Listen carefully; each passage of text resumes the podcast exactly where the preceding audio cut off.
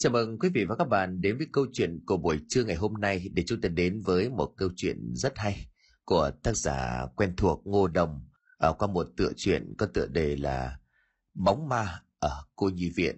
Ngay bây giờ thì chúng tôi hân hạnh mời quý vị và các bạn đến với nội dung câu chuyện này.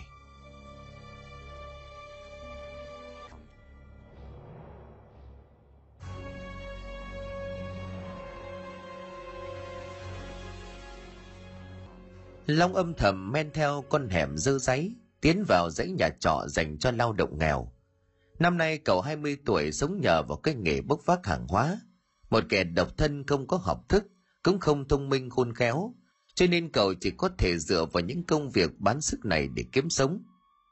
Không phải là Long không muốn đi học, nhưng hoàn cảnh không cho phép. Năm sáu tuổi bố mẹ của cậu gặp tai nạn qua đời, nhà cửa thì không có, tiền bạc cũng không, cho nên chẳng thể được người thân nào nhận nuôi. Cơ quan chức năng bất đắc dĩ đành phải nhét cậu vào cô nhi viện. Mà cô nhi viện nơi cậu sinh sống không phải là chỗ tốt lành gì. Thời điểm đó sự quản lý của nhà nước còn lỏng lẻo, cho nên kẻ gian có khắp mọi nơi. Chứ cậu đừng gắn cái mác là mái ấm tình thương, chứ thực ra là đi buôn bán chăn dắt trẻ em. Người đứng phía sau dựa vào những đứa trẻ này để kiếm tiền bất hợp pháp – Long là một đứa trẻ may mắn trong cái cô nhi viện giả mạo ấy. Đám trẻ con mỗi tối 9 giờ đều phải đi ngủ. Mấy đứa con gái thì ngoan ngoãn nghe lời hơn, nhưng bọn con trai thì hiếu động, thường chơi đến sát giờ mới chịu lên giường. Tối hôm ấy Long một mình chơi đá bóng ở sau vườn, vừa đá bóng vào tường Long vừa thầm rủa chửi Khánh. Thằng Khánh là đứa to con và ngông cuồng nhất ở đây, cho nên ai cũng sợ nó, tôn nó lên làm đại ca. Nay lúc ăn cơm Long nhanh tay giành được miếng thịt. Ba ngày mới được miếng thịt một lần cho nên bọn trẻ con giành nhau hăng lắm. Lúc miếng thịt vừa nằm gọn trong bát thì thằng Khánh thò tay qua cướp của cậu. Lòng tức tối rằng lại làm đổ bát cơm trên tay. Cuối cùng thì hai bên xông và đánh nhau tươi bời. Mặc dù thằng Khánh to con hơn Long nhưng cậu lại lì đòn hơn nó, cho nên là hai bên bất phân thắng bại. Cho đến khi có người vào can thì trên mặt của hai đứa đã sưng vù. Kết cục tối nay cả hai đứa đều bị phạt nhịn đói. Thằng Khánh liền bắt bọn trẻ con kia không được chơi với Long. Bọn kia trước giờ luôn sợ nó cho nên ai cũng nghe lời và cô lập Long. Long bất đáng dĩ phải tự chơi một mình. Cậu chơi một lát thì lỡ chân đá hơi mạnh, cho nên quả bóng bay lập tức đến bức hàng rào, đến bên một dãy nhà kho cũng thuộc khuôn viên của cô nhi viện. Nơi này bọn nhóc đang bị cấm bén mảng đến. Mẹ Lý nói nếu đứa nào đám đến đây thì sẽ không cho bọn trẻ ở lại nữa mà tống ra ngoài đường làm ăn xin. Cho nên không đứa nào dám cãi lời của bà. Mặc dù Long sợ mẹ Lý không bao giờ dám cãi lời của bà, nhưng mà cậu cũng sợ khi mà đám con nít phát hiện ra bóng bị mất thì bọn nó sẽ xông tới đánh hội đồng cho nên là đành phải nhìn trước nhìn sau, xem có ai nhìn mình không mới dám chui qua hàng rào. Lúc vừa ôm quả bóng vào trong lòng định quay về, thì long nghe bên trong nhà kho có tiếng kêu cứu của trẻ con. Ngay sau đó là giọng của đàn ông trầm khàn một cách giận dữ. Bịt miệng của nó lại. Long cảm thấy hiếu kỳ bèn đi đến bên cạnh cửa sổ của nhà kho nhau mắt nhìn qua khe cửa. Cậu nhìn thấy mẹ lý đang nói chuyện với một người đàn ông một người là thầy Hải, giáo viên dạy học của bọn cậu, người còn lại trông rất lạ, tóc nhuộm vàng chói. Mà điều khiến cho cậu kinh ngạc là một cô bé mặc váy vàng hồng, bị trói chặt nằm ở dưới đất, miệng thì bị nhét rẻ. Cậu bé kia hoảng loạn đạp chân đạp tay, nước mắt chảy ròng ròng, gương mặt thì rất tội nghiệp lên xin tha, nhưng không ai thèm đói hoài đến cô cả. Lòng biết cô gái này cô tên là Thi, lớn hơn cậu một tuổi. Cô bé vào trại trẻ này cùng thời điểm với cậu. Bình thường quan hệ của cả hai không tệ. Tối nay lúc Long bị phạt nhịn đói thì còn lén mang cho cậu hai trái trứng cút. Thế thì bị chó như vậy Long sợ lắm. Bình thường mẹ Lý rất thùng dữ, ai phạm lỗi đều bị đánh rất đau, cho nên Long chỉ nghĩ Thi đã phạm tội lỗi gì đang bị trừng phạt. Nếu bà phát hiện cậu chưa hàng rào qua bên này thì bà sẽ đánh chết cậu mất. Cho nên là Long lùi về sau chui qua hàng rào chạy về phòng ngủ của mình.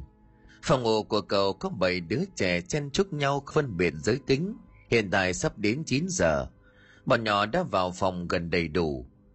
Long vừa nằm vào chỗ của mình thì có một cô bé đi từ ngoài vào hào hứng nói. Nè, nghe gì chưa? Hôm nay chị Thi vừa được bố mẹ mới nhận nuôi đấy. Òa thích vậy. Người ta đón chị Thi đi chưa cho em xem với. Đón đi rồi mẹ Hoa mới nói với tớ là nếu đứa nào ngoan sẽ tiếp tục được nhận nuôi đấy. Biết bao giờ mới đến lượt mình. Cả đám trẻ tụm năm tụm ba bàn tán về việc Thi được đón đi mà đứa nào đứa đấy đều toát lên một vẻ hâm mộ cùng chờ đợi. Chúng nó đều là cô nhi mất cha mất mẹ, đứa thì có cha có mẹ nhưng lại bị dùng bỏ, cho nên này nấy đều mong muốn có người nhận nuôi mình để mình cũng được hưởng tình yêu thương của gia đình. Lòng nghe đến việc thi nhận được nuôi thì ngạc nhiên lắm. Bà nãy cậu rõ ràng nhìn thấy cô bé bị trói trong căn nhà kho. Cậu tưởng cô hư cho nên bị phạt. Như thế nào lại đổi thành được nhận nuôi? Không lẽ là nhận nuôi sẽ bị mang trói lại đi sao? Không đúng. Hai tháng trước có một bạn được nhận nuôi. Người ta tới phát quà cho cô nhi viện rồi mới đón đi cơ mà. Làm gì có chuyện bị trói? Năm đó, lòng mới tám tuổi thật sự chưa hiểu rõ tính chất nghiêm trọng của vấn đề. Tối nay tớ cũng nghe nói anh An sắp được vợ chồng ở trung tâm thành phố nhận nuôi đấy. Người nói là thằng Tiến, một thằng nhóc có thân hình gầy gò, nhưng mà đôi mắt sáng như hai vì sao trên trời.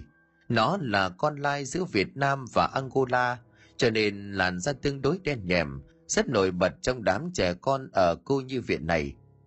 Thần không anh An? Cả lũ trẻ nhao nhao nhìn về một cậu bé 9 tuổi. Cậu bé thật nhìn rất thân thiện. Lòng lúc này đang nằm ở chỗ ngủ của mình ánh mắt nhìn về phía của cậu, bé tên An kia. Bỗng dừng cậu lại ngồi nhổm dậy để muốn nói cho nhóc chuyện thì bị trói trong căn nhà kho. Nhưng mà khi cậu vừa mở miệng thì bị thằng Khánh bịt miệng lại. Thằng nhóc giờ thói đại ca. Hôm nay tao đang rất giận mày cho nên hôm nay mày không được nói chuyện. Cả bọn mày nữa. Nếu mà có đứa nào nói chuyện với nó thì tao sẽ tẩy chay luôn. Đám nhóc sợ uy của đại ca cho nên không đứa nào thèm quan tâm đến Long nữa. Cậu đành phải nằm xuống vị trí của mình nuốt bí mật này vào trong bụng. Sáng hôm sau mới khoảng 4 giờ sáng, mẹ Lý mở cửa phòng ra bật điện lên đi tới vỗ vỗ vào người của An mà nói. An, dậy mang hành lý đi theo mẹ về nhà mới nào. Đám nhỏ nghe tiếng ồn nào thì lần lượt mở mắt nhìn về phía của An. Chẳng phút chốc biết được An sắp rời đi. Vài đứa lại sụt sùi khóc. Có hai bé gái thường xuyên được An chăm sóc lo lắng lúc này, cũng không kiềm chế được mà bật dậy ôm chầm lấy cậu nhóc hòa khóc. Mẹ Lý nghiêm mặt nói, quay lại chỗ ngủ đi. Hai cô bé đều sợ bà cho nên đến khóc quay trở lại chỗ nằm. An đã gấp đồ sẵn đập bên trong cầm cái ba lô nhỏ, chứa vài bộ đồ và con gấu bông đi theo mẹ Lý. Tất cả ở yên trong phòng không được ra ngoài nghe chưa? Đám nhóc chỉ còn biết vâng giả. Sau khi hai người bước ra khỏi cánh cửa, Long kéo chăn đang che kín đầu lò dò rời khỏi chỗ nằm. Thằng bé còn nó lại níu tay lại. Mày đi đâu vậy? Mẹ Lý nói mình không được ra ngoài cơ mà. Mày mà ra ngoài là mẹ phạt đấy. Tao đi vệ sinh. Thế Long muốn đi vệ sinh cho nên thằng bé kia buông tay ra không cản nữa.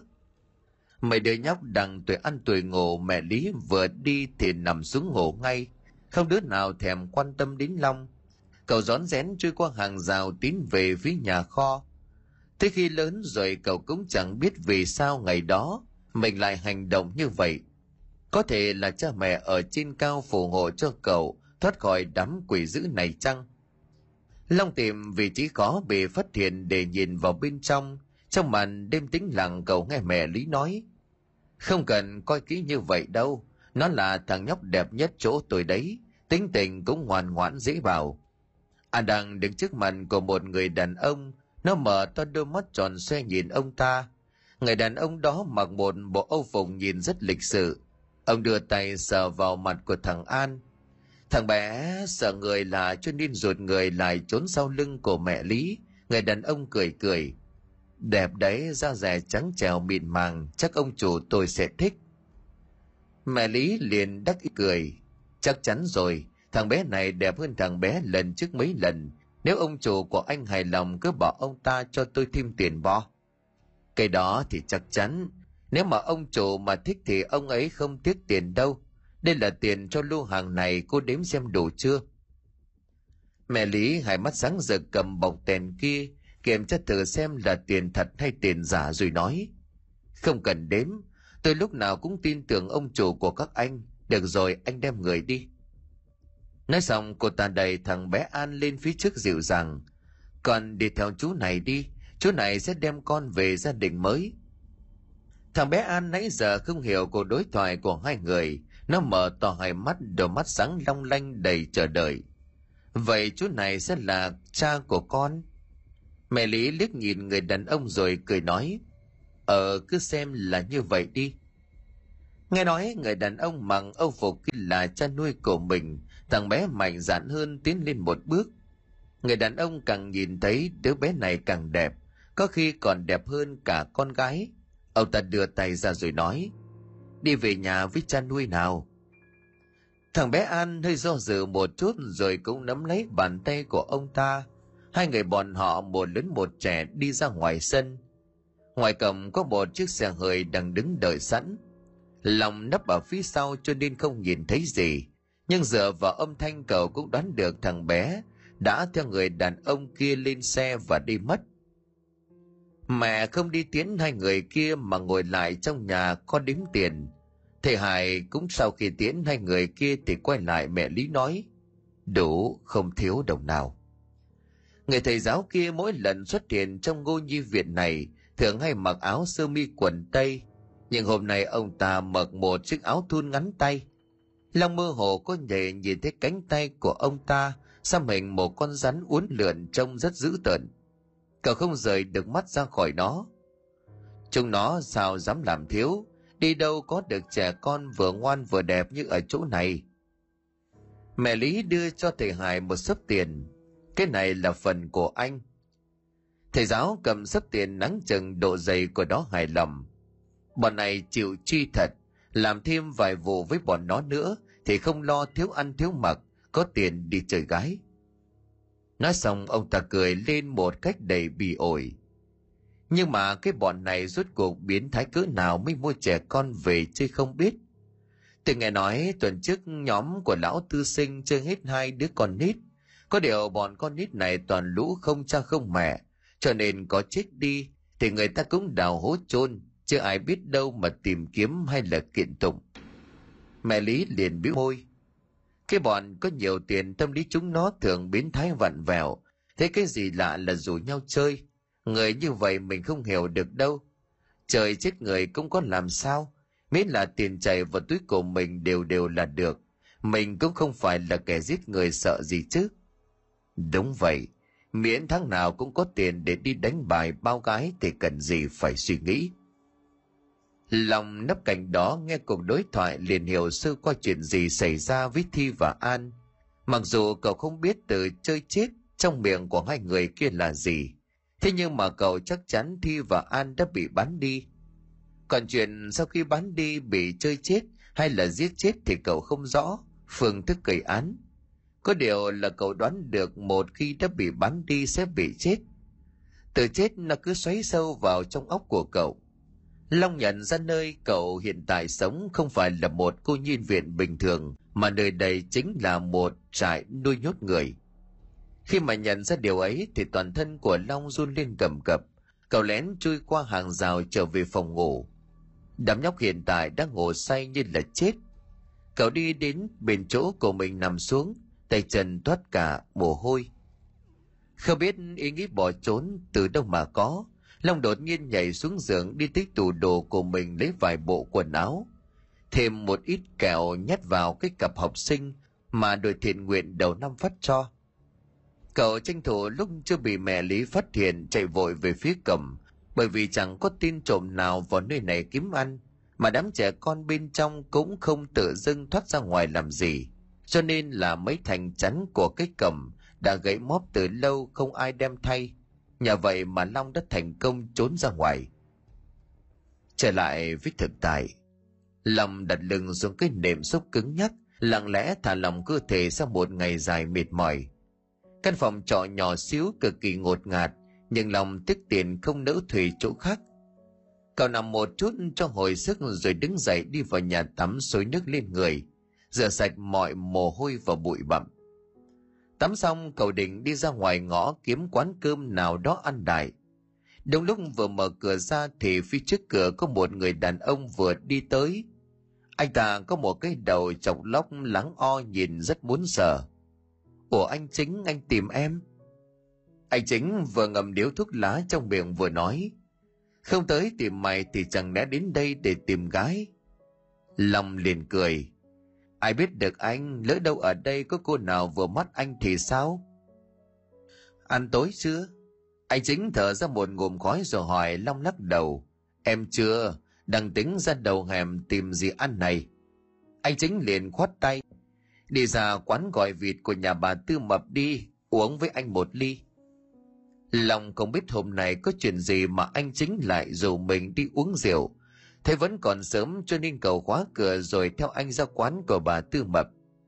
Có chuyện gì mà anh lại nhủ em đi uống rượu? Lúc vừa ngồi xuống cái bàn nhựa thì Long đã hỏi ngay. Anh chính vẫn phì phèo điếu thuốc trả lời.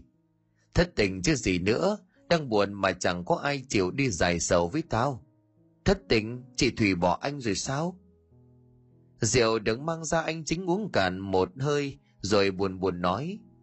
Nó chê tao nghèo cho nên bỏ đi, ngày đầu mới quen được thằng con của ông giám đốc nào đó. Lòng thở dài cạn ly chia buồn với anh chính, bọn họ đều là tầng lớp lao động nghèo khổ trong xã hội. Mặc dù cũng sẽ có người yêu thương, nhưng mà nếu chưa cưới thì chuyện bị người ta bỏ đi theo người mới không phải là hiếm. Dù sao thì khi không đảm bảo được kinh tế thì con gái ai dám gả cho mình. Tâm sự cuộc đời một lát, anh chính thấy lòng không tập trung vào câu chuyện của mình thì hỏi. Dạo này công việc của mày thế nào có ổn định không? Việc thì không thiếu, chẳng qua em cũng chịu cực khổ được hay không mà thôi. Dạo này em thấy đau vai đau lưng lắm, chắc phải nghỉ một thời gian anh ạ. Không thể quay qua làm việc khác chứ cái nghề này hại sức khỏe quá. Ờ, mà nay tao thích gặp mày thân thờ truyền tình cảm là chính, còn phụ là bên xếp tao mới nhận thầu một công trình bên thành phố. Đang thiếu phụ hồ, lương cao ông ấy trả cao, mà việc không vất vả như bốc vác, mày qua làm với tao. Thật hả? Vậy anh cho em theo với. Được, thế thứ bảy này xuất phát. Long gật đầu đồng ý công việc của cậu là lao động tự do, không bó buộc với bất cứ đơn vị nào, cho nên muốn đổi việc thì có thể đổi bất cứ lúc nào. Long ở nhà nghỉ ngơi hai ngày cho lại sức. Tới cuối tuần như đã hẹn thì xách theo ba lô, ngồi sau xe máy của anh chính đến thành phố kia. Thành phố này cách nơi họ sinh sống khoảng 60 cây. Hai anh em chạy gần hai tiếng đồng hồ thì mới đến nơi. Thành phố X chính là nơi Long sống khi xưa, thỉnh thoảng có công việc xếp tạt ngang qua đây vài lần, nhưng chẳng lần nào ở lại quá lâu. Đối với cậu nơi này vẫn là bóng mà tâm lý, cậu cứ sợ hãi có người ở trong đây nhìn thích mình. Nhận ra mình thì sẽ bắt mình ở lại. Lòng không muốn bị bắt, bị giam hãm. Lúc mà hai người họ tới nơi thì mọi người đã có mặt gần đông đủ từ phía xa thì long thấy tiếng cười nói sang sảng của một người đàn ông. Lại gần thì thấy đó là một người cao to vạm vỡ khoảng hơn 50 tuổi. Ở cái tuổi của ông ta mà vẫn còn giữ được vóc dáng như vậy thì đúng là hiếm có. Ông ta mặc áo ngắn tay, quần dài trên miệng ngậm một điếu thuốc. Bỗng nhiên, tầm mắt của Long dừng lại trên hình xăm con rắn uốn éo trên bắp tay của ông ta. Cậu tự nhiên xứng người lại. Hình xăm này là cơn ác mộng bao nhiêu đêm của Long. Đã 12 năm trôi qua, cho dù không nhớ rõ mặt những kẻ buôn người trong cô nhi viện khi xưa. Thế nhưng mà hình xăm này cậu vẫn có ấn tượng rất sâu đậm cái đêm hôm đó người thầy giáo kia mặc áo ngắn tay, tay chính là hình xăm này. Lòng mơ hồ nhớ lại xem có đúng không, đôi khi người không có quan hệ huyết thống còn giống nhau, chứ đừng nói là hình xăm, thứ mà ai cũng có thể in được lên người. người đàn ông kia tự giới thiệu mình tên là Hải, người đứng ra thuê bọn họ xây dựng công trình kia. Nghe nói là xây dựng một căn nhà nhỏ, cho nên không cần đến công ty xây dựng làm gì. Chỉ cần thợ chính có tay nghề tốt một chút là được. Nghe ông ta nói mình tên là Hải xong, thì Long lại càng chắc chắn người đàn ông này chính là thầy giáo năm xưa trong cô nhi viện. Cậu ấy giả vờ lấy khẩu trang ra đeo, không hiểu tại sao cậu cảm thấy sợ ông ta phát hiện ra mình chính là đứa trẻ năm ấy bỏ trốn. Cho dù bây giờ có phát hiện ra thì cũng có thể làm gì được cậu nữa. Nhưng mà nỗi sợ chính là như vậy.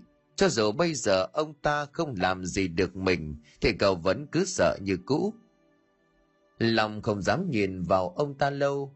Cậu đưa mắt nhìn xung quanh lúc này mới để ý địa điểm nơi chuẩn bị xây nhà. Hình như là hơi quen mắt. Không để cho cậu phải nghi ngờ lâu, ông Hải nói. Chỗ này trước kia là cô như viện an nhiên. Sau này thành phố xây một cái cô nhi viện lớn đặt ở chỗ khác. Cho nên nơi này bị thu hồi lại. Đầm cho cút đi chia lô bán cho người ta. Tôi may mắn mua được một mảnh. Năm đó giá còn rẻ, ai ngờ chưa tới 10 năm mà đã có giá trên trời. Giờ mà giờ vào là phòng tay đấy.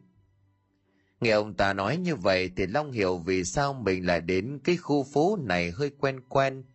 Giờ sao thì cũng từng sống ở đây hai năm cơ mà.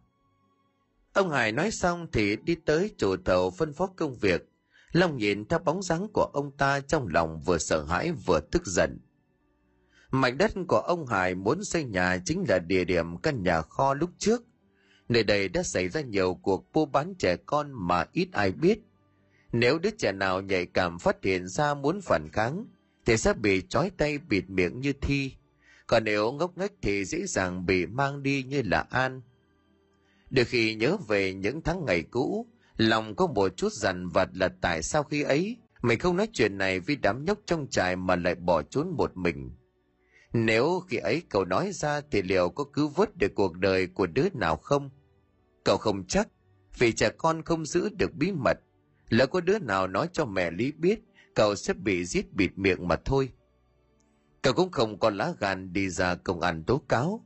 Hai năm bà trong chạy trẻ những người làm việc trong đó đã tiêm nhiễm vào đầu của bọn cậu. Là công an, là quân giết người, chuyên hành hạ trẻ con.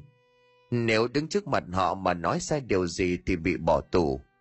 Chính vì những lời tiêm nhiễm đó, cho nên lúc đó cậu không dám đi tố cáo. Thậm chí đến bây giờ khi nhìn thấy mấy anh công an, cậu cũng đã đi đường vòng tránh họ. Long vừa làm việc vừa liếc nhìn ông Hải. Anh chính nhận ra cậu không tập trung huých vai một cái. Mày làm gì mà cứ nhìn chằm chằm ông chủ vậy? À, ông ấy giống với một người em quen. Anh chính vừa luôn tay làm việc vừa nói. Ờ, tay chủ nhà này trả tiền công cao cho nên dáng làm đi, không thiệt vào thân đâu. Lòng khẽ gật đầu. Chỗ này cách nơi cậu ở đến 60 cây số, cho nên cậu quyết định ở lại tại chỗ. Còn anh chính có người bà con ở gần đó cho nên đến nhà người ta để ở nhờ. Căn nhà người đó rất chật trội. Lông lại cao đến mét tám, nặng 70 cân, cho nên là cậu ngại sợ làm chật nhà người ta. Cuối cùng thì cậu trang bạt ở lại bên cạnh công trình. Ở cùng với cậu còn có hai người nữa là chú Bắc năm nay 45 tuổi và anh Ngọc mới bước sang tuổi 27.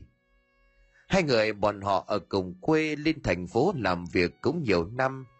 Chú bác nói con gái chú năm này mới vào năm đại học thứ nhất. Tiền ăn ở tốn kém rất nhiều cho nên chú phải làm đủ mọi công việc để kiếm tiền. Còn anh ngầm thì muốn sang năm lấy vợ cho nên bây giờ cũng phải tích cóp. Long thấy bọn họ ai cũng có động lực kiếm tiền, còn cậu thì chẳng biết đi làm kiếm tiền để làm gì.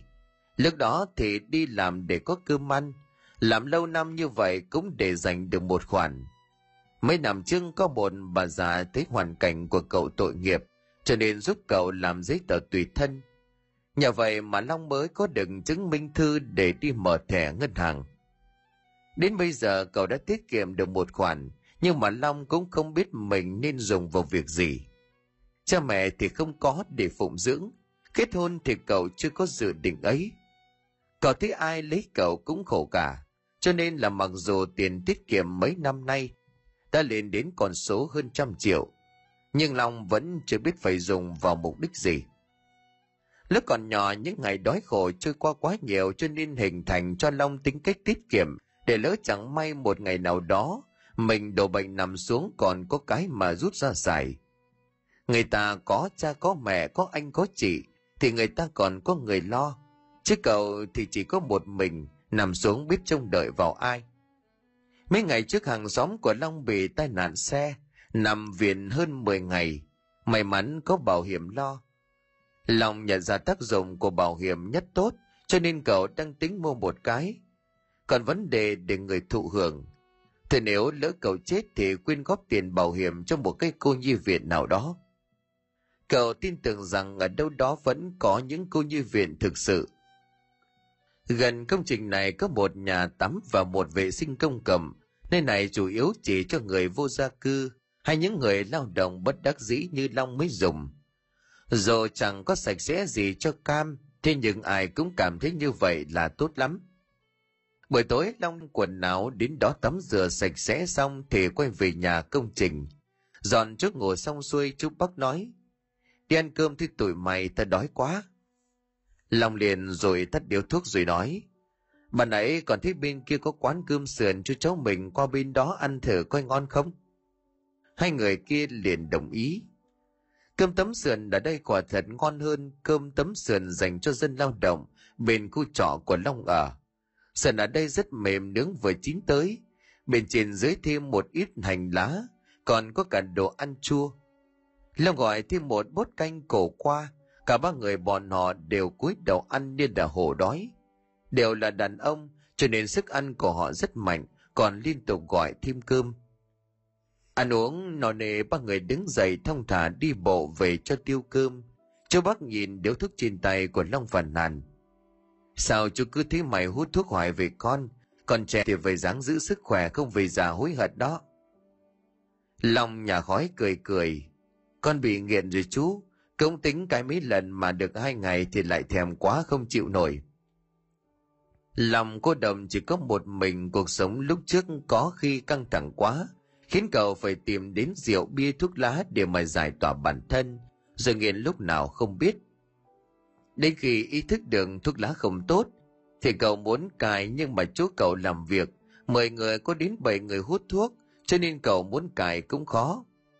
Ai đi ngang qua thì cũng phì phèo điếu thuốc, thì làm sao cậu chịu cho nổi. Thành ra là sau đó cậu không có ý định cai nữa. Được khi lòng nghĩ nếu mình có bạn gái, bạn gái bắt mình cai có lẽ cậu sẽ nghe lời.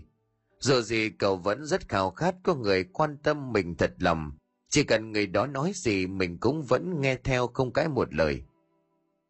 Chú Bắc thấy Long chỉ đáng tuổi con trai của mình, cho nên suốt một đoạn đường luôn miệng dạy dỗ. Mà Long chỉ cười không phản bác, cũng không dập tắt thuốc. Tính chất công việc của bọn họ khá là vất vả, cho nên khi Long răng màn lên, hai người kia chui vào chỉ nói thêm ba câu về công việc trong ngày, rồi mỗi người nằm một góc để ngủ. Cái màn này rất rộng do chú Bắc chuẩn bị theo, ba người đàn ông nằm mà không sợ chạm nhau.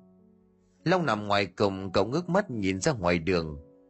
Còn nhớ nằm đó ngày nào cậu cũng ngồi nhìn ra ngoài cổng cô nhi viện để xem khi nào thì cha mẹ đến đón mình đi. Lúc đó cậu chưa ý thức được chết nghĩa là gì, chỉ nghĩ bố mẹ sẽ mau chóng tỉnh lại để tìm mình. Cho đến khi được mấy anh chị lớn trong chỗ này giải thích, chết có nghĩa là hết, nghĩa là xác thịt sẽ bị phân hủy, sẽ không bao giờ quay lại được nữa, thì cậu mới hiểu đời này của mình sẽ không được nhìn thấy cha mẹ thêm lần nào nữa. Bây giờ nằm tại chỗ này để hồi tưởng, mặc dù không còn nhớ rõ hình dáng của cha mẹ, nhưng lòng vẫn thấy sống mũi cay cay. Lần qua lần lại tới nửa đêm thì những hồi ức dày dứt kia, cuối cùng cậu cũng ngủ được. Tới gần sáng, thời tiết đã bắt đầu trở lạnh. Lòng nằm ngoài cổng cho nên là người hứng chịu tất cả cái lạnh đầu tiên và nhiều nhất. Cậu với tay lấy cái mền đang ghi trên đầu xuống phủ lên người. Bỗng nhiên cậu nghe tiếng cười đùa của mấy đứa con nít ở bên ngoài lều. Lòng ngạc nhiên đến tỉnh ngủ. Cậu mò chiếc điện thoại xem thử mới 3 giờ sáng. Con nít nhà ai lại đùa giỡn đến như vậy? Hay là đám trẻ vô gia cư? Lòng đoán. Nhưng mà dù có là trẻ vô gia cư, thì giờ này đứa nào đứa đấy cũng phải lo ngủ mới phải. Con nít là tuổi mê ăn mê ngủ, khỏi khàn cổ còn không dậy, chứ ở đó mà ba giờ sáng còn đùa nghịch. Có lẽ bọn trẻ con lạnh cho nên không ngủ được, lòng nghĩ như vậy. Tự nhiên nhớ đến những tháng ngày mình rời khỏi chỗ này lang bạt khắp đầu đường xó chợ. Đêm xuống phải chui rúc dưới mái hiên nhà người ta hoặc dưới gầm cầu. Nhất là khi trời mưa vừa lạnh vừa ướt át khổ sở vô cùng. Nghĩ tới điều đó, lòng đột ngột thấy hơi đồng cảm với những đứa con nít ở bên ngoài. Cậu đứng dậy cầm theo cái mền mỏng đi ra. Cái mền này ít nhất cũng cho bọn họ một chút ấm áp. Nhưng khi vừa vén tấm màn đi ra khỏi lều thì Long giữ người lại. Ánh đèn đường tỏa ra hơi vàng ấm áp soi rõ một khoảng đất trống này. Nhưng làm gì có ai ở đây? Rõ ràng ban nãy vừa nghe tiếng cười nói sao mới chồng chốc lát lại không thấy ai. Chẳng nhẽ đám đốc này đều vào trong lều rục dịch, sợ người bên trong đi ra mắng cho nên chạy trốn. Lòng đoán là như vậy, cậu ghé lắc đầu quay lại lều. Vừa đặt chân nằm xuống thì cậu lại nghe tiếng khúc khích bên tai. Nếu lúc nãy là tiếng cười đùa giỡn của đám con nít, thì bây giờ lại là những âm thanh như đang cố nhịn cười không thể nhịn được. Lòng có một cảm giác như là bọn họ chỉ đứng ở bên ngoài tấm bạt sát trên đầu của cậu. Đám nhóc này thật là nghịch ngợm, Long không thèm quan tâm đến bọn nó nữa, mà liền kéo mền trùm kín đầu để quyết định đi ngủ. Nhưng mà bên tai có những thanh âm như vậy thì làm sao có thể ngủ được cơ chứ? Cậu bực bội tung màn ra quyết định đi ra bên ngoài để dạy dỗ cho đám nhóc một trận. Cậu từng sống sót trong một môi trường khắc nghiệt, am hiểu nhất là thu phục đám trẻ này. Trước tiên phải lấy uy để dọa nó đã.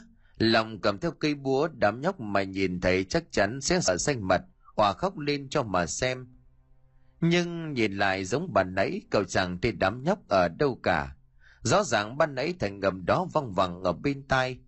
Long cẩn thận xem kỹ một chút, thì nhóc kỹ không thể chạy trốn được như vậy. Hơn nữa thì cậu cũng không nghe được tiếng bước chân của tụi nó. Nhớ đến đây là cô nhi viện giả mạo kia. Nơi đây có rất nhiều trẻ con liệu có đứa nào từng bỏ mạng tại đây không? Lòng bỗng nhiên thấy lạnh ở trong người. Rất có thể lắm. Câu chuyện từng là có nhiều năm lang bạt đầu đường xó chợ. Những cái chuyện nghe như vậy thấy rất nhiều. Cậu liền vội vàng chui lại trong lều từ đó đến sáng, không còn nghe thấy bất cứ tiếng nào nữa. Bởi vì cứ suy nghĩ linh tinh cho nên long ngủ không ngon. Sáng ra thì dưới quần sáng có thêm một vết thâm chú bắc vừa đánh răng vừa hỏi sao vậy lại nhà Lòng không muốn nói đến chuyện tối qua, dọa sợ mọi người cho nên chỉ cười gật đầu. Ba người họ đi qua quán cháo lòng ở gần đó ăn sáng. Khi quay về thì thấy người thợ kia cũng lác đác về đến vài người. Hôm nay là ngày ông Hải không đến kiểm tra tín độ. Ông cũng suy nghĩ nhiều nữa và vùi đầu vào trong công việc. Giờ nghỉ trưa thì hắn nói với anh chính. Nhà bà con của anh gần đây, Vậy anh có nghe được họ kể về cô Như Viện này lần nào không? Kể kiểu gì?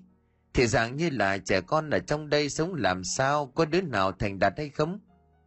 Chỗ này giải tỏa lâu rồi cho nên mấy ai còn nhớ chứ?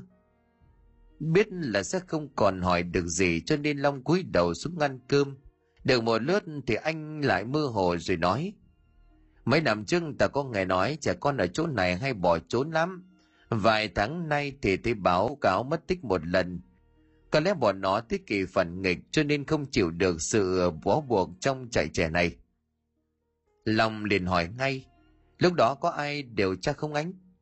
Anh chính liền nhíu mày. Cũng không rõ, mà chuyện đám trẻ con mồ côi không cha không mẹ đột nhiên mất tích, người ta cũng không có quản nhiều đâu. Thời đó mọi thứ còn lòng lẻo, chính quyền không chặt chẽ như là bây giờ, Ta nói chứ chẳng rồi may mà có đứa trẻ nào chết, họ báo lên trên là mất tích, thì cũng là biết như vậy. Mà nói đâu xa chỉ cần làm giấy tờ xác nhận bên A bên B nhận làm con nuôi, xong bên đó thì đem bán cũng chẳng có ai quản được cả. Long liền gật đầu lia lịa. Đúng vậy, chỉ cần làm cái giấy xác nhận xong xuôi, người kia đem bọn con nít đi đâu thì ai mà biết cho nổi. Anh chính vừa nhai đồi gà vừa thở dài. Bởi vậy số phận của tuổi trẻ con không phải cứ vào cô như viện là có thể coi như xong, phía sau còn có nhiều mặt tối lắm. Long đồng ý với anh chính cả điểm này nhưng mà cậu không nói những chuyện quá khứ của mình ra. Thời điểm khỏi trốn khỏi cô nhi viện này, Long không dám hé ra một lời nào với người khác. Cậu sợ người ta biết mình từ nơi này trốn ra sẽ bắt trở lại. Cho nên bí mật này cậu vẫn luôn giữ trong 12 năm qua. Tới 5 giờ chiều thì mọi người cũng tan làm. Long cầm theo quần áo đến nhà tắm công cộng. Cậu sống trong cực kỳ quen rồi, cho nên là mặc kệ nhà tắm công cộng này vừa cũ vừa bẩn không thấy có vấn đề gì cả. Lúc tắm xong còn tiền tay trà sạch bức tường vào vòi nước. Cậu quay về trong lúc trời đã nhá nhem, đèn đường lúc này còn chưa được bật lên. Từ đằng xa thì thấy một cô bé con còn đang ngồi bên cạnh chú Bắc. Chú Bắc nghiêng đầu lướt điện thoại, cô bé đó lặng im ngồi bên cạnh. Trang chú nhìn xuống màn hình. Con nít hay bị thu hút bởi điện thoại, Long chẳng thấy chuyện này có gì lạ lắm. Cậu đoán chắc con cái của nhà ai gần đây tranh thủ lúc chưa ăn tối chạy đi chơi. Sao không đợi anh về ăn chúng?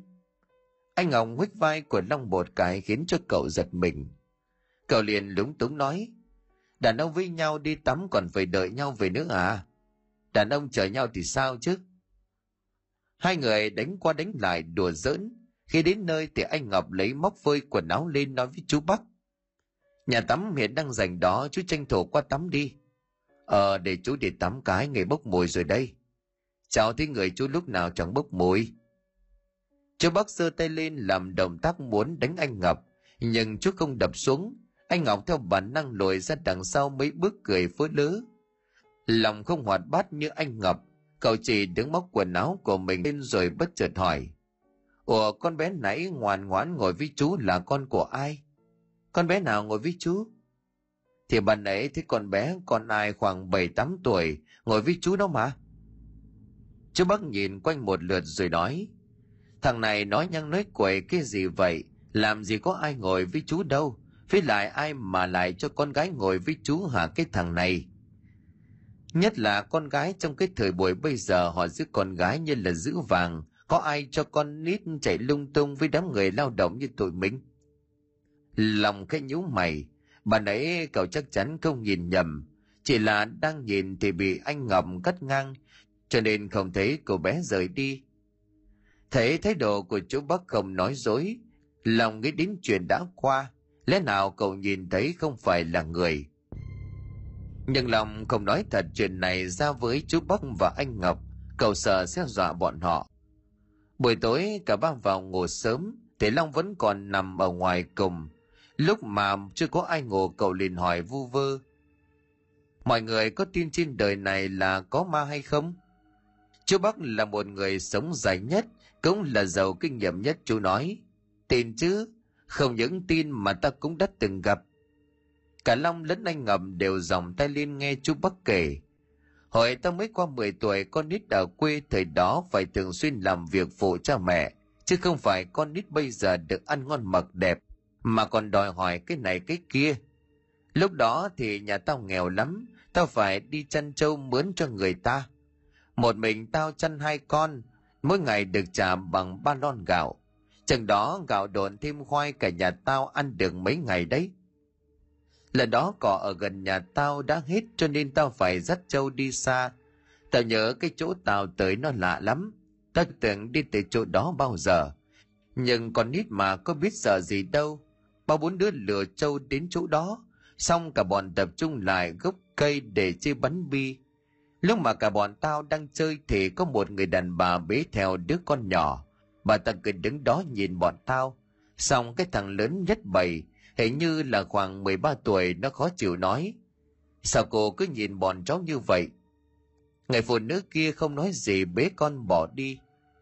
Buổi chiều cả đám lùa trâu về người lớn thấy con trâu nào cũng no căng cả bụng thì ngạc nhiên lắm bởi cỏ vùng này ít, trâu ăn lưng lừng bụng làm mừng. Tối về họ sẽ cho ăn thêm dơm Lúc đó bọn tao nói đến cái bãi đất kia cũng kể câu chuyện của người đàn bà ấm con.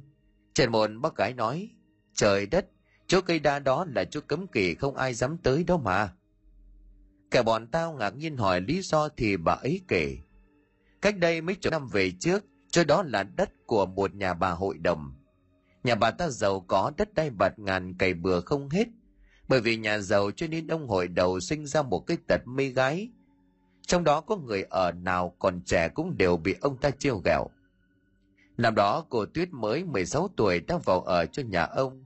Cô Tuyết đẹp lắm cho nên bị ông hội đồng để ý. Thế rồi trong một đêm nọ ông hội đồng đã hãm hiếp cô. Cô Tuyết vừa xấu hổ vừa sợ cho nên không dám nói với ai. Thế đó phụ nữ mà bị hãm hiếp nhưng cũng bị xem như là tội đồ, bị người ta chê cười. Thế rồi sau lần đó cô có thai, mà hội đồng phát hiện thì đuổi cô ra khỏi nhà. Cô Tuyết bụng mang dạ chữa lang thang đầu đường xó chợ xin ăn. Cuối cùng thì cô sinh được một đứa con trai, nhưng mà đứa nhỏ vì thiếu dinh dưỡng yếu ớt cho nên vừa lọt lòng không lâu thì chết. Cô Tuyết vì quá đau lòng đến gốc đa nhà ông hội cho cô tự vẫn. Từ đó người ta vẫn hay thấy bóng dáng của cô ấm con quanh quẩn ở gốc đa. Người ta một phần sợ, một phần nơi đó trồng trọt gì cũng không được, cho nên lâu ngày không ai ra đó nữa. Lâu dần nó trở thành một nơi bỏ hoang. Chú bác kể xong thì thở dài một hơi. Về sau nghe nói nhà ông bà hội đồng cũng xảy ra nhiều chuyện. Đám con cái của ông đều không hiểu sao hết đứa này đến đứa kia, đều lần ra chết. Hai ông bà vì sao bệnh nằm liệt giường mà không ai chăm. Đám kẻ ăn người ở gom hết của cải của nhà ông bỏ trốn. Chú lại cười. Có lẽ là người phụ nữ ôm con mà bọn tao nhìn thấy lúc đó. Có lẽ là hồn ma của cô Tuyết. Chứ ai mà lại ấm đứa trẻ sư sinh đến chỗ hoang vu như vậy bao giờ. Anh Ngọc nghe xong thì phụ họa thêm. Nghe chú kể mà con cũng nhớ tới câu chuyện của mẹ con kể lúc trước. Mẹ con hồi con gái cực lắm, ba bốn giờ sáng phải dậy, tráng bánh đem ra chợ bán. Có một lần mấy năm giờ sáng mẹ con đang thắp kịch thúng bánh ra chợ, thì thấy phía xa có một người đàn ông đi tới gần mình. Lúc tới bà phát hiện ra đó là ông Bình hàng xóm. Ông mới đi câu về đang đi vào sân. Thế là mẹ con chào một tiếng rồi tiếp tục đi chợ. Đến khi bán xong bánh quay trở về thì mẹ thấy bên cạnh có tiếng khóc nức nở. Chạy ra xem thì xác của ông Bình nằm giữa nhà. Hỏi ra mới biết đêm qua ông Bình đi thả câu trượt chân ngã xuống ao. Lúc nãy mới vớt xác được lên. Mẹ con chợt giật mình rõ ràng sáng sớm nay bà còn gặp ông. Người chết từ đêm qua đến sáng, mẹ đã nhìn thấy, vậy rõ ràng là mẹ gặp ma. Lòng nghe hai chú cháu kia thảo luận một hồi cuối cùng kết luận về mọi người đều đảm bảo có ma thật. Tất nhiên. Lòng im lặng không nói gì, cậu liếc mắt nhìn ra bên ngoài trong đầu không ngừng nghĩ tới, còn nít đang cười đùa tối qua. Ba người bọn họ nói chuyện không lâu thì đi ngủ mất. Từ giữa đêm thì bỗng nhiên Long nghe được một tiếng hét ở bên ngoài. Cậu giật mình mở mắt, chú Bắc bên cạnh cũng lèm bèm hỏi. Có chuyện gì vậy, đứa nào hét đó? Long ngóc đầu nhìn vào bên trong không thấy anh Ngọc ở trong đó cậu hoài nghi. Hình như là giọng của anh Ngọc. Không đợi cho cậu nghi vấn lâu thì anh Ngọc đã lên tiếng. Ma, chú bác ơi, có ma. Chú bác và Long nghe thấy như vậy thì liền ngơ ngác nhìn nhau, sau đó vén màn bước ra chú bác ngáp dài. Tối nay trước khi đi ngủ kể chuyện ma có bị ám ảnh hay sao vậy mày? Anh Ngọc nuốt nước miếng lắc đầu. Không phải là ma thật, con vừa mới thấy nó đứng ở đây. Sau đó thì anh kể lại. Hôm nay trước khi đi ngủ anh Ngọc uống hơi nhiều nước, tới giữa đêm thì bỗng nhiên mất tổ là đi ra ngoài. Nhà vệ sinh công cộng cách xa chỗ này một đoạn, cho nên anh quyết định giải quyết ở ngay gốc cây gần đây. Đến khi xong việc quay về thì anh thấy bóng của một đứa trẻ con đứng ở ngay ngoài lều tạm bỡ. Anh nhìn thấy làm lạ bởi vì giờ này sao lại có trẻ con lang thang ở đây. Hơn nữa còn đứng nhìn vào con lều cái chầm chầm. Chẳng lẽ nó tính ăn trộm. Anh bèn đi tới bên đứa nhỏ. Này cháu, sao giờ này không về ngủ đi con thập thò ở đây? Đứa trẻ từ từ quay đầu lại, anh Ngọc nhìn thấy gương mặt của nó tái mét. Một đôi mắt trắng dã không có chầm. Trên quái môi còn nở một nụ cười quái dị. Ban đầu anh Ngọc hốt hoảng tưởng nó bị bệnh gì, sau đó thì cứ như vậy tan biến trước mặt của anh. Anh ngỡ người ra phát hiện mình đã gặp ma. Chú bắc nghe xong nửa tin nửa ngờ hỏi lại, thật không? Mày đừng có hù tao. Còn nói thật mà, nửa đêm nửa hôm mai rảnh đâu dừng chuyện. Chú bắc ngậm cũng đúng, bọn họ đều là dân lao động tay chân. Ban đêm đặt mình xuống là ngủ mất, chỉ mong sao ngủ cho đủ giấc sáng mai còn đi làm. Ai còn sức đâu để bày ra mấy trò này nhưng chú vẫn hỏi lại cho chắc, thật chứ? Thật đó chú lòng liền chen ngang. Anh ngọc đang tính cam đoan lần nữa với chú bắc về việc mình quả thật nhìn thấy bóng ma. Nhưng mà nghe long nói vậy thì anh cũng ngạc nhiên. Mày cũng thấy rồi sao? Long liền gật đầu. Bên ngoài sương đêm rơi lạnh, ba người cùng chui vào trong lều.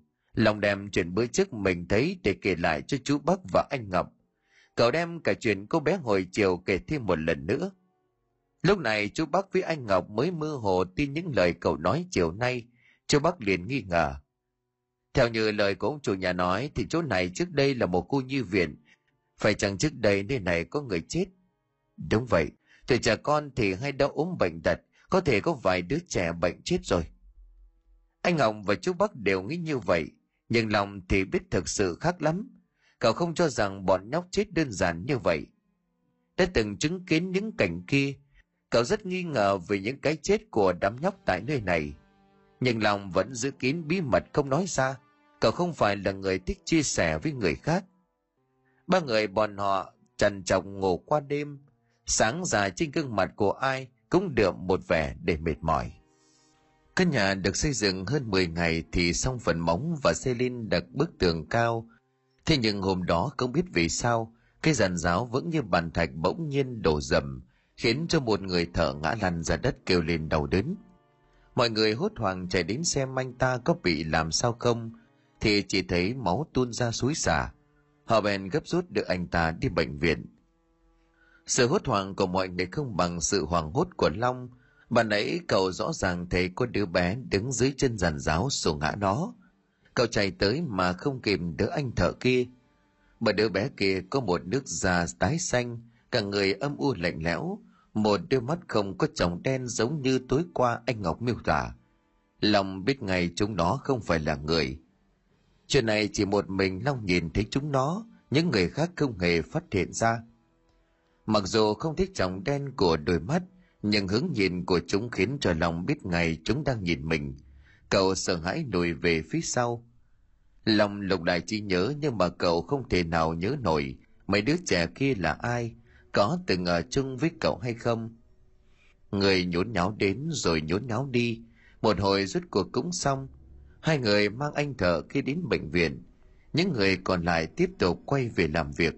Mà bóng dáng của ba đứa trẻ kia đã biến mất từ lâu. Anh chính liền rít vai của long. Gì mà ngẩn ngơ vậy mày? Chuyện ma quỷ này anh chính không biết cho nên lòng không nói với anh mà chỉ cười. Thấy máu cho nên hơi sợ mà. Đàn ông con trai sợ máu, yếu đuối dữ vậy. Lòng chỉ cười chứ không đáp lại lời của anh. Đến trưa lúc ăn cơm, cậu mới đi tới phía của chú bắc và anh ngọc nói, mọi người có biết vì sao sáng nay giàn giáo bị sập không? Anh ngọc liền đáp, chắc là đứa nào đó để bị kênh chứ gì. Đã nhắc bao nhiêu lần là giàn giáo thì phải kê cho vững may mà chỉ bị thương nhẹ với gãy chân thôi, chứ tao biết có người ngã giàn giáo mà bị liệt nửa người luôn kìa. Chờ cho anh ngọc nói xong thì long mới nhắm trận đôi đũa trong tay và nói, không phải cái bị kênh đâu, em nhìn thấy có ba đứa con nít sổ ngã. Chú bắc và anh ngọc đều trợn mắt nhìn long Cơ người xô giàn giáo lại là con nít. Chú bắc cực kỳ kinh ngạc, bởi vì mấy nơi xây dựng như thế này, ai lại cho con nít vào? Hơn nữa chỗ này của bọn họ có đến gần chục người làm. Làm sao còn nít đi lọt vào đây mà không ai phát hiện để đuổi ra? Lòng khẽ gật đầu. Còn thấy bọn nó không phải là người. Chú bắc liền lo lắng. Thôi chết, mảnh đất này có phạm vào tâm linh gì không? Không thôi phải gọi chủ nhà đến cúng kiếng chứ như thế này không thể nào xây dựng nhà nổi đâu lòng gật đầu đồng tình chú bắc là người lớn cho nên chú đứng ra nói chuyện với chủ thầu chuyện này chủ thầu là một người đàn ông ngoài 50 có kinh nghiệm xây nhà 30 năm Tuy không thể xây dựng được như ngôi nhà cao tầng hay dườm già, nhưng mấy ngôi nhà dân dụng như vậy, ông xây rất chắc chắn và đẹp mắt. Đã là người làm nghề xây nhà thì ai cũng có chút mê tín. Chủ thầu nghe thấy chú Bắc nói vậy thì lập tức liên hệ với ông Hải, bảo ông ta làm cây lễ cúng vong hồn. Ông Hải bắt máy nghe chủ thầu báo cáo lại tình hình thì trả lời. Bây giờ tôi đang ở Đà Nẵng, vài ba ngày nữa tôi mới về kịp. Thế này đi, trước mắt mọi người cứ làm việc bình thường, chờ khi tôi về sẽ làm lễ. Với lại làm cho đúng thủ tục có kiêng có lành, chứ đời tôi chưa bao giờ tin chuyện ma cỏ. Tay của ông ta nhốm biết bao máu tươi mà có bao giờ thấy ma. Ông ta cũng không để tâm chuyện này, chẳng qua người ta bảo xây cất nhà cửa thì phải cúng kiến đầy đủ, cho nên ông ta nghe theo mà thôi. Chủ thầu nhận điện thoại xong thì báo cho mọi người để họ làm việc bình thường. Chờ ba ngày sau ông Hải mới về làm lễ. Hồi sáng nay thì mọi người còn chưa biết gì, nhưng mà hiện tại họ đều biết chỗ này có vong. Làm nghề xây dựng lâu năm, có lúc họ còn gây nhà trên vùng đất trước kia, thường là nghĩ trang cho nên tâm lý của họ vững vàng. Họ quan niệm sống chết có số. Mấy vòng nhì kia cùng lắm là không hiểu lý lẽ, cho nên chiêu đùa họ mà thôi. Còn người ảnh hưởng trực tiếp là chủ nhà kia. Một ngôi nhà xây dựng trên đất xấu có khi chủ nhà làm ăn mãi không ngóc đầu lên được. Thế nhưng mọi chuyện không chỉ dừng lại ở đó. Ngày hôm sau anh chính bị một đống gạch ở trên cao rơi xuống đầu. Mặc dù đã đeo nón bảo hộ, nhưng mà trọng lực của đống gạch kia không nhẹ, anh choáng váng đến ngất xỉu. Lòng hốt hoảng đưa anh đến bệnh viện, Lần này chính mắt của cậu nhìn thấy đám nhóc kia lùa gạch từ trên cao. Trước khi đi cậu nói với mọi người. Mọi người muốn sống thì đừng làm việc nữa. Tốt nhất là quay về nhà chờ giải quyết chuyện này xong. Mấy người kia ngơ ngác nhìn cậu nhưng mà hai ngày liên tục xảy ra hai việc này khiến họ cũng cảm thấy bắt đầu sợ hãi. Tiền thì cũng cần, thế nhưng mạng cần hơn. Thế thì cứ chờ ông Hải về làm lễ rồi quay lại làm việc sau. Căn nhà này nó đâu có chạy đi đâu được. Tâm lý vững vàng cỡ nào thì đứng trước chuyện này cũng phải suy xét lại. Anh chính bị chấn động não nhẹ, lưng và vai bị chảy sức bầm tím. Anh luôn hôn mê ba tiếng đồng hồ mới tỉnh lại lúc tỉnh lại thấy mình mặc bộ quần áo lao động dơ giấy nằm trong căn phòng trắng tinh bên cạnh là long đang dựa vào tường để ngủ gật đêm qua mất ngủ cho nên hiện tại cậu hơi mệt Lúc này anh chính mới nhớ đến bàn nãy mình bị gạch rơi trúng đầu. Anh khét cử động, thấy cả đầu lẫn bà vai đều đau ê ẩm. Lòng ngủ rất nồng cho nên vừa nghe tiếng anh suy xoa, cậu đã giật mình mở mắt. Anh tỉnh dọa có đau lắm không? Hơi ê ẩm một chút, bác sĩ nói anh bị sao? Không có gì đáng ngại đâu anh, một lát nữa xuất viện là về được rồi. Không đến mức gãy xương hay bể đầu như anh cha hôm qua. Anh chính cao mày mắng một câu không biết thằng chó nào xếp gạch trên cao ngu vậy chứ. Mày tao phước lớn mạng lớn không sao đấy. lòng trầm mặc nói. Không phải do người xếp gạch đâu anh. Không thì do cái gì. Mà nó tiền viện phí phải để cho thằng đó trả. Long mím môi một lát nói. Chính mắt em nhìn thấy là do mấy đứa trẻ làm. Anh chính đằng hàng máu muốn chửi thề nghe Long nói vậy thì ngạc nhiên. Mày nói gì? Trẻ con là đâu ra? Mày đừng nói lại mấy đứa trẻ hôm qua mày nói xô ngã giàn giáo. Lòng gật đầu anh chính trợn mắt. Là thật à? Phòng bệnh này có ba giường lúc này không có bệnh nhân nào ở đây, cho nên cả hai thoải mái lớn tiếng nói chuyện với nhau. Lòng nghĩ chuyện này sớm muộn gì cũng nên nói ra. Ở đây anh chính là người thân thiết với cậu, cho nên cậu nghĩ trước tiên phải nên cho anh biết, bởi vì anh là người cậu có thể tin tưởng. Anh à, 12 năm trước em từng sống trong cái cô nhi viện đó. Anh Long lại trận mắt lớn. Ý mày là cái cô nhi viện đó hả? Là mảnh đất mà tụi mình đang xây nhà cho người ta. Long gật đầu. Anh chính còn biết Long được 5 năm, từ lúc mà cậu mới 15 tuổi. Anh chỉ biết cậu là một thằng nhóc bụi đời không cha không mẹ, nhưng anh không biết cậu từng trong cô nhi viện. Nơi đó dù sao cũng không lo ăn lo mặc, lại còn được đi học Sao cậu không ở trong đó mà lang thang, ăn bữa này bữa mai như vậy? Anh hỏi. Sao mày không ở trong đó? Chẳng lẽ sau này nó giải tỏa nó đuổi hết bụi mày đi? Long khẽ lắc đầu. em bỏ trốn bỏ trốn trời đất, người ta muốn vào đó không được, mày bỏ trốn ra ngoài đâu mày bị sao vậy? Lòng cười khổ, thực ra nếu cậu kể ra với ai, chắc người ta cũng ngạc nhiên như anh chính. Cậu bình tĩnh kể lại đoàn ký ức của mình trong cô nhi viện. Rốt cuộc bí mật suốt 12 năm, cuối cùng cũng được cậu kể ra. Anh chính nghe xong thì đăm chiêu. Vậy tây hải chủ nhà là thầy giáo năm xưa trong cô nhi viện. Đúng. Ông ta lấy cái mác đó vậy thôi chứ thầy giáo gì? Em vẫn nhớ rõ ông ta chẳng dạy bọn em gì cho tử tế, chỉ nhăm nhe tẩy não và trừng phạt bọn em. Chính ông ta vẽ rất nhiều câu chuyện công an đáng sợ, công an giết người rất ác, thậm chí còn ăn thịt trẻ con cho nên khi em thoát ra đó, em không hề có ý định báo công an. Trải qua nhiều năm như vậy, đây vẫn là một điều em áy náy. Anh chính hiểu sự áy náy của long. Anh vỗ vai ăn ủi cậu. Hai người trầm ngâm một lúc, anh chính hỏi tiếp. Vậy chuyện này chú tính như thế nào? Long liền lắc đầu. Em cũng không biết, bây giờ chắc căn nhà này không thể xây dựng được. Có lẽ ngày mai em về nhà kiếm việc khác. Từ khi về lại nơi này, em thấy trong người không thoải mái. Anh chính liền gật đầu. Ờ chuyện của chú mày thì chú mảnh buổi chiều, anh chính xuất viện về thằng nhà, còn long quay lại túp liều tạm bợ của ba chú cháu. Hôm nay mọi người có ở lại làm tiếp không chú? Long liền hỏi. Chú bắc vừa giết thuốc vừa trả lời không. Nghe mày nói xong, bọn họ cũng dừng tay. Họ nói chờ ông chủ nhà quay về làm lễ cúng bái xong làm tiếp. Chứ hai ngày liên tiếp xảy ra tai nạn đổ máu, ai cũng sợ. Long nhìn anh ngọc đang cười trần gặm một trái ổi gần đó rồi hỏi, chú với anh ngọc có về nhà không? Hay là chờ vài ngày nữa ông chủ về làm lễ xong rồi tiếp tục? Chú bác thở dài, chú lao động tự do, ở đâu có công trình thì tới đó ăn dầm ở rể chứ có mướn nhà trọ đâu anh ngọc cũng gật đầu. Anh mày cũng vậy. Thuê nhà rồi còn điện nước, wifi, các kiểu tốn kém quá, cho nên anh cũng chẳng thuê trọ làm gì. Khi nào tạm thời chưa có việc gì thì tới nhà chị gái ở kém mấy bữa. Đàn ông con trai chỉ cần chỗ ăn lưng thôi, chứ đâu cần chăn ấm nệm êm. Lòng nước mắt nhìn vào góc liều thấy hai cái ba lô, sau đó là toàn bộ hành lý của hai người này. Cậu đoán cả hai chẳng có nổi một bộ quần áo tử tế để lỡ mày đi chơi hay là ăn tiệc. Cuộc sống chính là như vậy.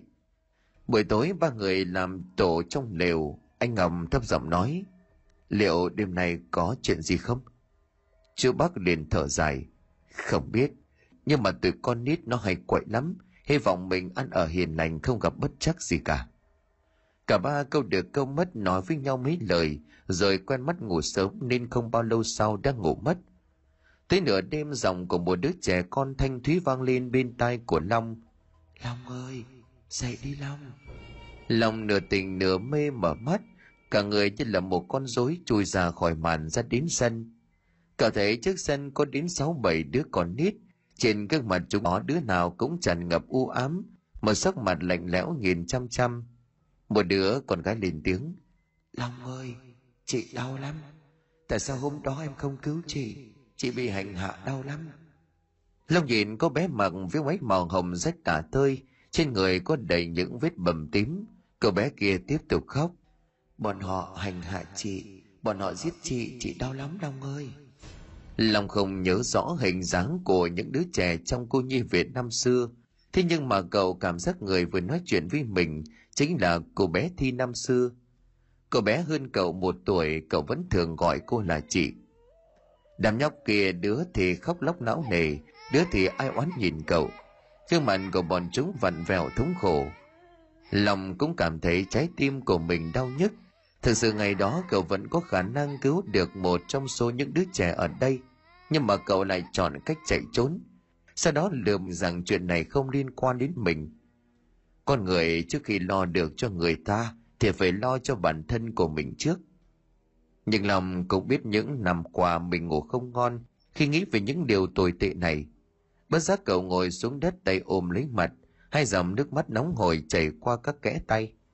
Cậu đã trốn tránh điều này đã quá lâu, phải chăng số phận sắp đặt cậu quay lại đây để thay đổi điều gì đó? Những đứa trẻ này có phải đã chết dưới tay của con người độc ác kia? Bọn chúng không có nhà để về, không có nơi để đi, cho nên nhiều năm qua vẫn bám trụ tại nơi này càng nghĩ trái tim của long lại càng đau nhức Không biết Long ngồi đó suy nghĩ bao lâu, cho đến khi trời gần sáng có tiếng xe bắt đầu lưu thông trên đường cậu mới tỉnh lại. Những vong hồn của mấy đứa trẻ kia không còn ở bên cạnh cậu. Cậu mệt mỏi đi vào trong lều. Lần đầu tiên trong đời Long cảm nhận bản thân của mình hạ quyết tâm như vậy.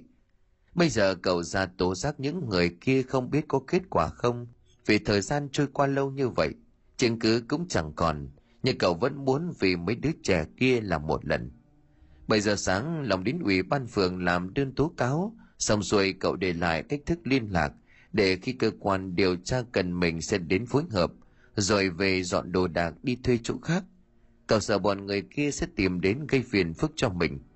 Vụ việc này xảy ra cũng đã lâu, bên phía cơ quan điều tra mất rất nhiều thời gian để xác minh. Phải cả năm sau Long mới nhận được tin những người có liên quan đến cô nhi Việt Nam ấy thành lập tội danh, cuộc đời của họ từ đó về sau chỉ ở trong tù. Còn ngôi nhà đang xây răng dở kia không còn cách nào tiếp tục xây dựng được nữa. Sau này một lần tình cờ Long đi ngang qua, cậu nhìn vào bên trong chỉ thấy có mấy đứa nhóc đang đứng trong sân nhìn mình là một nụ cười rạng rỡ. Cậu kết đáp lại bọn chúng rồi quay lưng rời đi. Suốt cuộc thì sau nhiều năm dần vật, cho đến tận bây giờ, lòng mới có thể bình an mà sống tiếp.